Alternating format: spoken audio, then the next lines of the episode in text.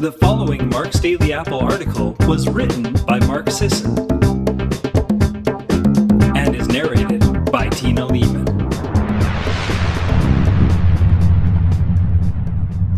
Dear Mark, the Bone Broth Edition.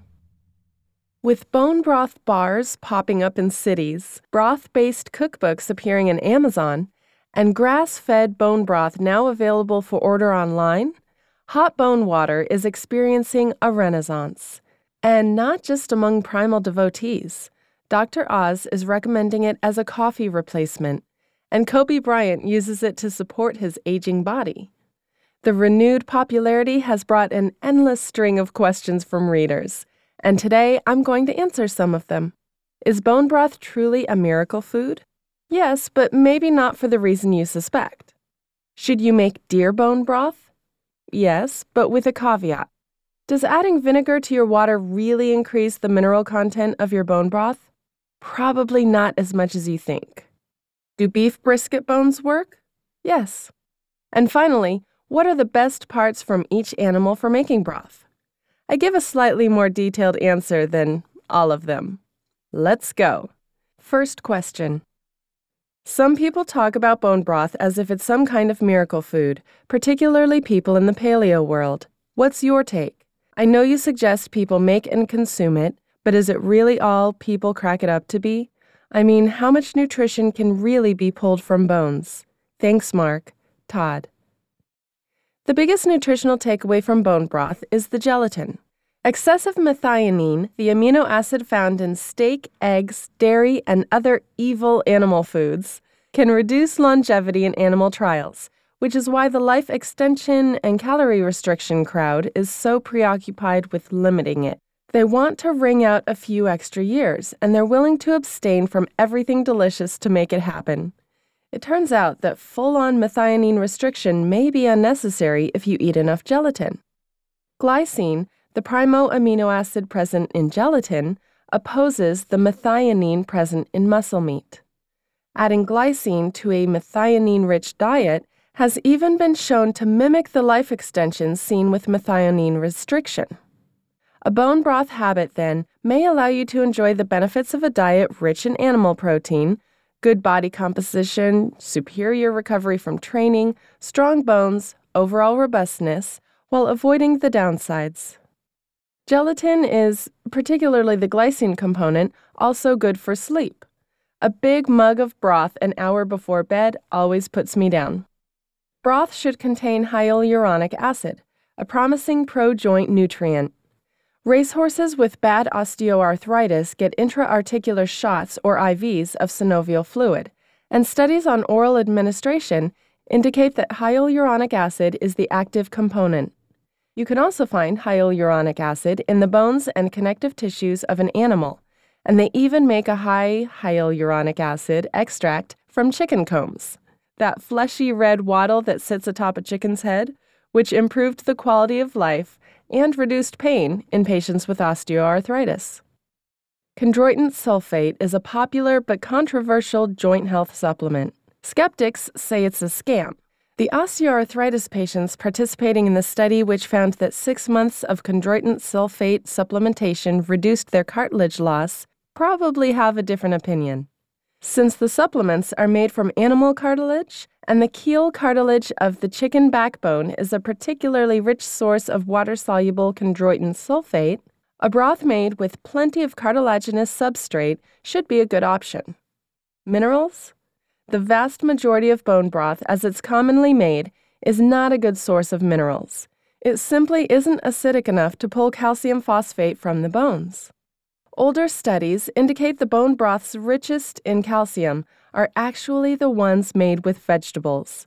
And a more recent study of bone broth's mineral content, commissioned by Sally Fallon of the Weston A. Price Foundation, who has been touting the calcium and magnesium content of broth for decades, came up mostly empty. Nutrition aside, broth remains a miracle food because it's absolutely indispensable for high level cooking. Go to a great French restaurant, and there'll be a stock based reduction sauce in just about everything you eat. Home cooking becomes otherworldly when you have ample amounts of bone broth on hand for hearty soups and to reduce into syrupy sauces that coat the mouth. Next question. Mark, it's hunting season, and I will probably take four to five white-tailed deer this season. I have read about the benefits of bone broth on your site and would like to know is it feasible to make bone broth from the bones of the deer I will harvest? Also, would making the broth from deer bones be the same process as making it from grass fed cow bones? Lastly, do you have a recipe for bone broth that I could follow for the deer bones? Thanks, Jenny. Making broth from deer bones should be about the same as making it with any ruminant's bones. Roast, add spices and herbs, cover with water, boil, reduce to a simmer. Or roast and throw in a pressure cooker to save time. Maybe throw in a few juniper berries to counter some of the gaminess, if that's a problem for you. I gotta say that I'm jealous. I've never made deer bone broth, but what with all the running, leaping, and general high intensity movement these beasts do, I've gotta think they'll have some dense connective tissue, sinew, and gristle. That's the stuff you want for great stock. It'll turn into gelatin and make your broth gel at room temperature. There is chronic wasting disease to consider. Although the pathophysiology is still unclear and no human cases have been recorded or observed to date, you should probably make sure chronic wasting disease isn't a problem among deer in your area before using the bones, or the meat for that matter. The prions that may cause it tend to accumulate in bone, brain, and spinal tissue and are highly resistant to cooking. Next question. Hi, Mark. I've read everywhere that adding vinegar to bone broth helps bring out the calcium of the bones. But I know that vinegar is an acid and calcium is a base, and they neutralize each other and become new molecules when combined. So, when the vinegar brings out the calcium, is it changed to something other than calcium and not as helpful to us? Thank you, Becky. I used to religiously add a big glug or two of vinegar to every batch, but not anymore. I've never actually noticed a difference. Gelatin is water soluble, chondroitin sulfate is water soluble, flavor is water soluble. What about the minerals? To really extract the calcium in bone, your medium needs to be very acidic. I'm talking close to pure vinegar with a pH of 2.4. Stick a chicken bone in a jar full of vinegar and it'll get bendy and pliable after a few days. That's because the calcium phosphate has leached into the water. Unfortunately, swapping water out for vinegar doesn't really work when making broth. It's expensive and completely unpalatable. Adding a few tablespoons doesn't lower the pH enough to make a difference. So, out of luck? Maybe not. In a 1933 study, researchers wondered how Chinese women were getting enough calcium without consuming dairy, particularly in a calcium intensive phase, right after childbirth. They looked at a traditional meal that Chinese women would eat three or four times a week for over a month immediately after giving birth. The dish in question consisted of pork feet simmered in vinegar, soy sauce, and sugar.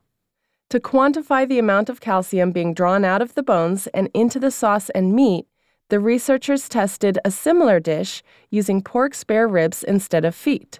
Same concept meat and bones simmered in a vinegar based 3.2 pH sauce for about an hour.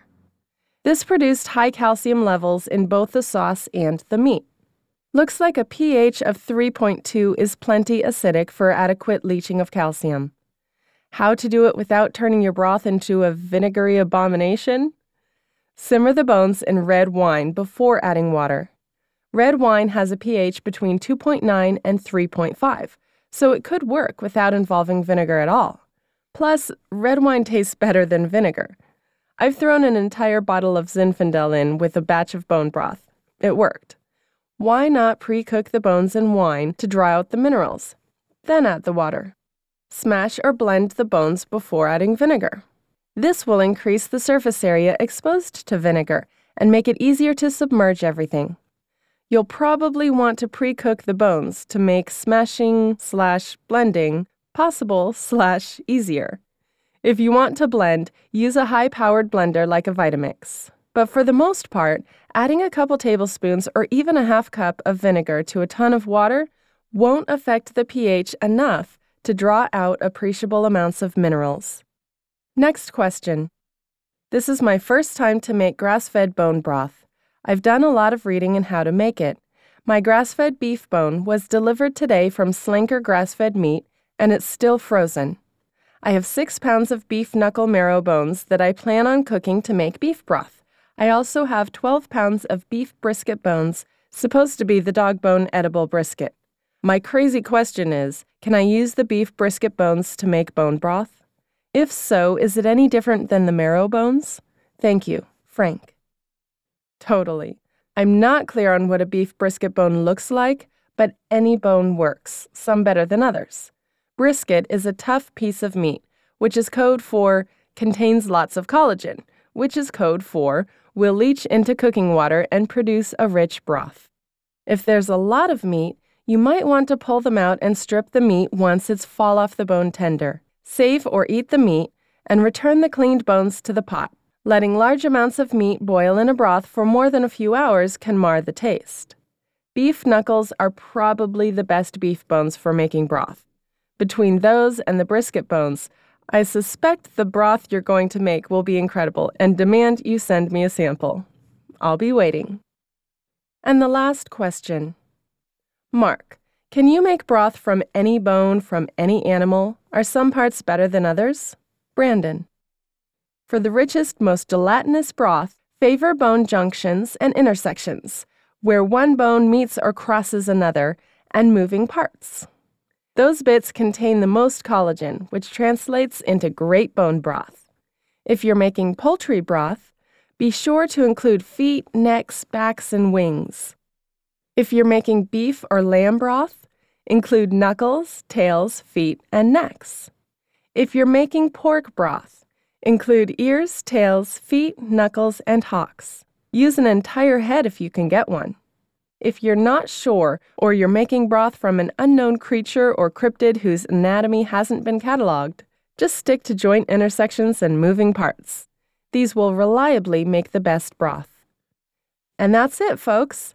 Thanks for listening and have a great day.